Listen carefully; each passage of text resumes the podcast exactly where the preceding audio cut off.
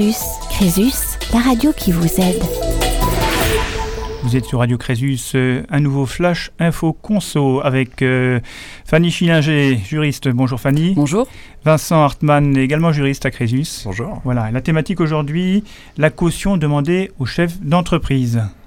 Alors bien souvent, lorsqu'on souscrit un crédit, la banque demande à ce que l'on se porte caution. La caution est une sûreté personnelle qui engage tout ou partie du patrimoine de celui qui s'engage, donc de l'emprunteur.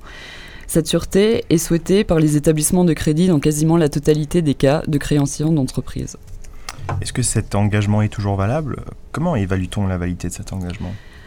Alors, introduit par la loi Dutreuil, l'article 341-4 du Code de la consommation précise qu'un créancier professionnel ne peut se prévaloir d'un contrat de cautionnement conclu par une personne physique dont l'engagement était, lors de, sa conclusion, manifestement disproportionné à ses biens et revenus, à moins que le patrimoine de cette caution, au moment où celle-ci est appelée, ne lui permette de faire face à son obligation.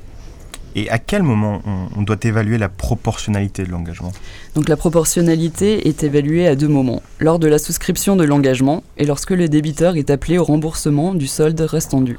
La charge de la preuve incombe bien évidemment à l'établissement de crédit. En effet, la banque doit apporter la preuve que le patrimoine et les revenus de la caution, le jour où elle est appelée, lui permettent de faire face au paiement de la dette. Mais, mais alors, comment peut-on aisément évaluer la proportionnalité de cet engagement? Alors, il y a justement plusieurs arrêts de la Cour de cassation qui permettent d'évaluer la proportionnalité du cautionnement. Donc, l'un des, premiers éléments euh, a été précisé par la Cour de cassation en 2012. Donc, euh, cet élément est la disproportion de la caution qui est admise dès lors que la charge mensuelle du remboursement du cautionné représente plus de 33% des revenus mensuels. Après, il y a également un autre moyen en prenant en considération les charges de remboursement annuel des emprunts qui doivent représenter plus de 4 fois les revenus annuels de la caution. Donc la proportionnalité de mes engagements, elle ne va pas être uniquement analysée euh, eu égard, on va dire, au seul crédit bancaire garanti. Non. La, la disproportion doit être appréciée au regard de l'endettement global de la caution, y compris celui résultant d'engagement de caution. Alors, je sais que je vous embête avec cette proportionnalité, mais la proportionnalité de l'engagement, dans le cas où il y a plusieurs cautions, ils ont euh, concouramment souscrit au même crédit. Comment est-ce qu'on l'évalue dans ce cadre?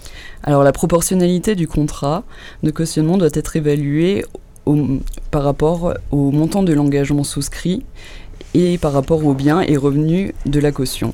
C'est-à-dire qu'il est important de prendre en considération les biens et les revenus que la caution dispose au moment où elle souscrit et également au moment où elle est appelée au paiement de la dette. Est-ce que l'ensemble de ces dispositions que vous venez d'énoncer est-elle valable euh, uniquement pour les cautions à titre privé? Non, elles sont valables pour les cautions à titre privé et à titre professionnel. D'accord. Et, et, la banque, est-ce qu'elle dispose d'un moyen de se renseigner sur les informations fournies par la caution? Alors, les informations que fournissent la caution sont, sont libres, donc la banque n'a pas à vérifier les informations, à moins qu'il y ait une anomalie sur les informations qu'elle euh, fournit au moment de la souscription du contrat. Et euh, la caution, elle dispose d'autres moyens de défense? Oui, vous avez l'information annuelle de cautionnement. C'est-à-dire qu'à partir du moment où vous êtes porté caution, vous devez réceptionner avant le 31 mars de chaque année civile une information annuelle de caution, sans quoi vous pouvez renégocier les intérêts. Et, sous, quelle forme cette information annuelle de cautionnement? Alors, soit par lettre simple, soit par lettre recommandée avec accusé de réception. Aucune modalité n'est requise. Est-ce que mon relevé euh, informatisé de ma banque, est-ce qu'elle vaut comme information annuelle de caution? Alors, le listing informatique que produit la banque ne peut suffire à rapporter la preuve que la caution a été informée de ses engagements annuels. D'accord, donc les, relevés de compte, est-ce que les relevés de compte bancaire aussi, c'est des informations annuelles? Non, les relevés de compte bancaire de la société débitrice reçus par le gérant ne valent pas en tant qu'information annuelle de cautionnement.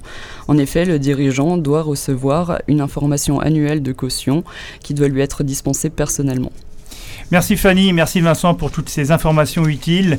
Et n'hésitez pas à contacter Crésus au 03 90 22 11 34 si vous souhaitez avoir plus d'informations. À très bientôt sur Radio Crésus. Crésus, Crésus, la radio qui vous aide.